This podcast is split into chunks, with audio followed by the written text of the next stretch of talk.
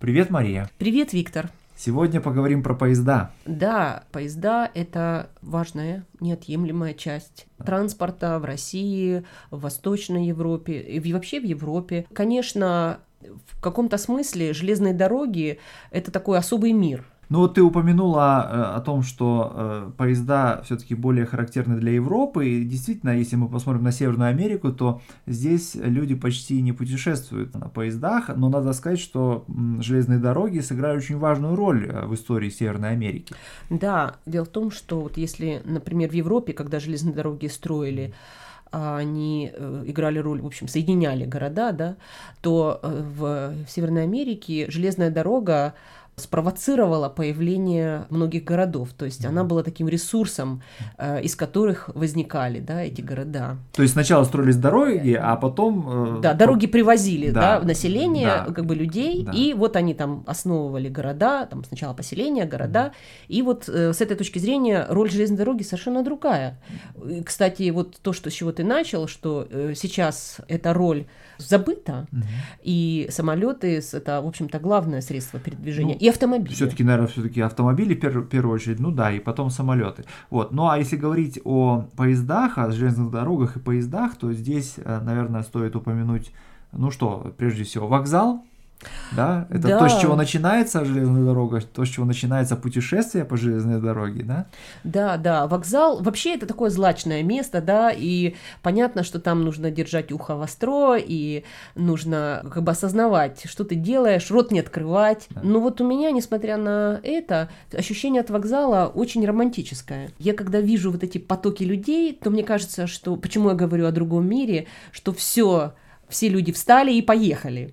Э, все сдвинулось и поехало. И даже вот когда объявление на вокзале, там внимание, внимание, поезд, там, не знаю, Москва, Владивосток отправляется с такого-то пути, да.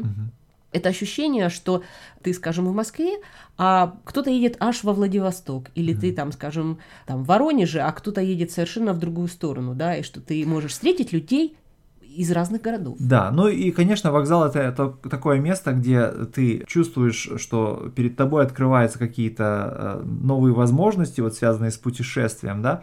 То есть, с одной стороны, это вот ожидание вот этого нового, да, что тебе предстоит, но с другой стороны, это также и некая тревожность, да, связанная с тем, что ты покидаешь э, свои, свое, свое привычное э, место, место проживания, да, какую-то, выходишь из какой-то рутины, вот, да, то есть вот это сочетание э, ожидания чего-то нового и какой-то тревожности очень характерно для вокзала, для, для железной дороги в целом. Да, ведь по-настоящему на вокзале существует как бы два типа людей. Mm-hmm. Первый тип, который уезжает, второй, который остается и, в общем, обслуживает или провожает. Mm-hmm. А, кстати, ты больше любишь э, уезжать или провожать? Ну, э, я должен сказать, что, конечно же, я гораздо больше э, уезжал, чем провожал кого-либо. То есть, вот, скорее, мои родители меня провожали, а вот я был в качестве уезжающего. Поэтому мне как-то даже трудно вспомнить себя вот провожающим. Я даже сейчас как бы не очень вспомню такой момент, где я бы... Ну, я вот понимаю, что когда мне приходилось вот тоже не очень часто провожать, там, родственников, знакомых, друзей, то у меня возникало чувство такой зависти, что вот они уезжают, mm. и у них будет что-то еще, кроме mm. у меня будет то же самое ну, повторение, да. а у них будет что-то да. еще и что-то новое. Да. Ну, э, кроме того, вокзал это что? Это кассы, да, э, там, то, то есть то место, где вы покупаете билет, mm-hmm. да, где вы общаетесь с кассиром, где вы смотрите на расписание поездов, да, где вы смотрите на остановки, которые этот поезд э, будет делать, например, где вы расплачиваетесь за билеты, да, да получаете да. сдачу, скорее всего, монетками, да, получаете сами билеты. Да, но сейчас это немножко изменилось, потому что э, билеты сейчас можно купить в интернете, и, конечно, это удобно делать дома, но тем не менее такой элемент остался, да, вот кассы и залы ожидания, угу. э, это неотъемлемый такой элемент э, вокзалов и вот этой вот вокзальной атмосферы. Атмосфера, да. Ну, э, кроме этого, можно упомянуть, что багаж, да, чемоданы, да, тележки, которые э, можно, наверное, иногда использовать для того, чтобы перевозить особенно, особенно тяжелые чемоданы или, к поезду. Да, да, или рюкзаки. Рюкзак. Ну вот, учитывая то, что чемоданы сейчас на колесиках mm-hmm. очень часто, как изменилось вот это отношение к чемодану, что да, вот поставил его на колеса и поехал. А давай поговорим еще о вагоне, потому что вагон это особен, особенное место, э, такое место, где ты встречаешься с попутчиками. Э, и вот эти вагонные разговоры, это такие особые разговоры, ты знаешь, ну, по крайней мере, предполагаешь, что этих людей больше никогда не встретишь.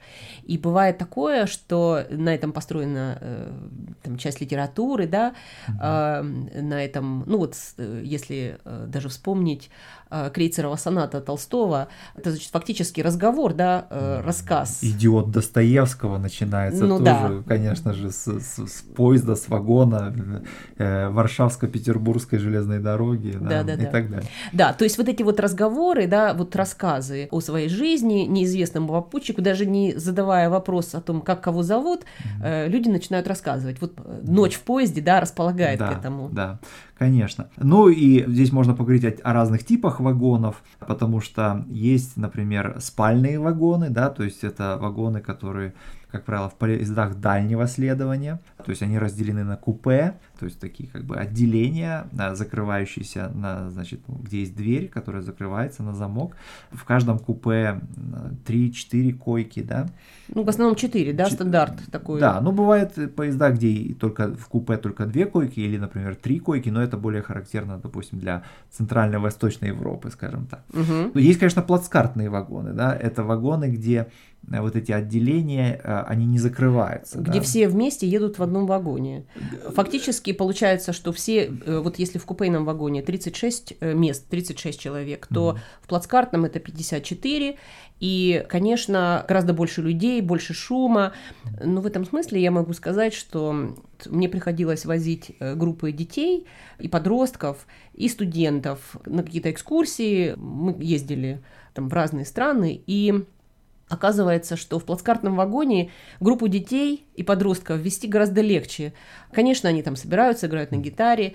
Я помню, что когда я сама подростком тоже ездила, плацкартный вагон был гораздо более интересен, потому что вот этот момент социализации, хотя, конечно, для окружающих пассажиров, это было, может быть, не очень приятно. Наверное, да. Вот. Но еще можно упомянуть, конечно, проводников, да, потому что у каждого, в каждом, по крайней мере, спальном вагоне есть проводник. Да. Ну, проводник или проводница, да, это, в общем, хозяйка, такая стюардесса, стюардесса можно да. сказать, хотя стюардесса применяется для самолетов, да, да. слово, но проводница, вот она как бы проводит вместе с тобой, да, этот mm-hmm. путь, она тебя вот сопровождает. Да, ну, она может проверять ваши билеты на, в начале пути, пути, но также она разносит, допустим, постельное белье в начале путешествия или э, какие-то там закуски, чай, например. Чай, ну чай. вот чай и вот эти стаканы в металлических подстаканниках, подстаканниках. это особая примета совершенно.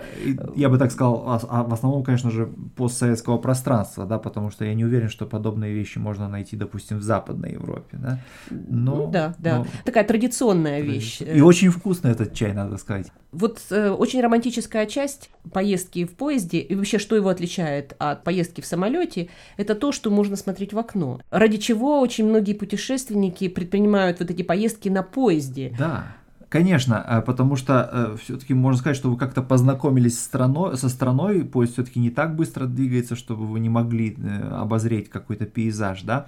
То есть, а вот на самолете этого знакомства со страной очень часто не получается. И в этом смысле, ну, в качестве наиболее, наверное, знаменитой такой как бы туристической поездки на поезде можно предложить э, путешествие по Транссибирской железной дороге, да, вот, угу. которая соединяет Москву и с Дальним Востоком. Она довольно довольно популярна среди западных туристов в том числе, и она предполагает путешествие на протяжении там 7 или 8 или даже 9 дней. И 9 дней, да. Ну вот там поезд Москва-Владивосток, там 9 mm-hmm. дней. Я когда-то ехала на поезде из Москвы в Кемерово 4 дня, и вот осознать размер России можно было именно пропутешествовав вот э, несколько тысяч километров на железной дороге. И можно было посмотреть, как меняется пейзаж, там Уральские горы посмотреть, но и в том числе и города, и людей несмотря на какие-то, может быть, неудобства, потому что очень тяжело, конечно, находиться столько суток, столько времени э, в закрытом помещении,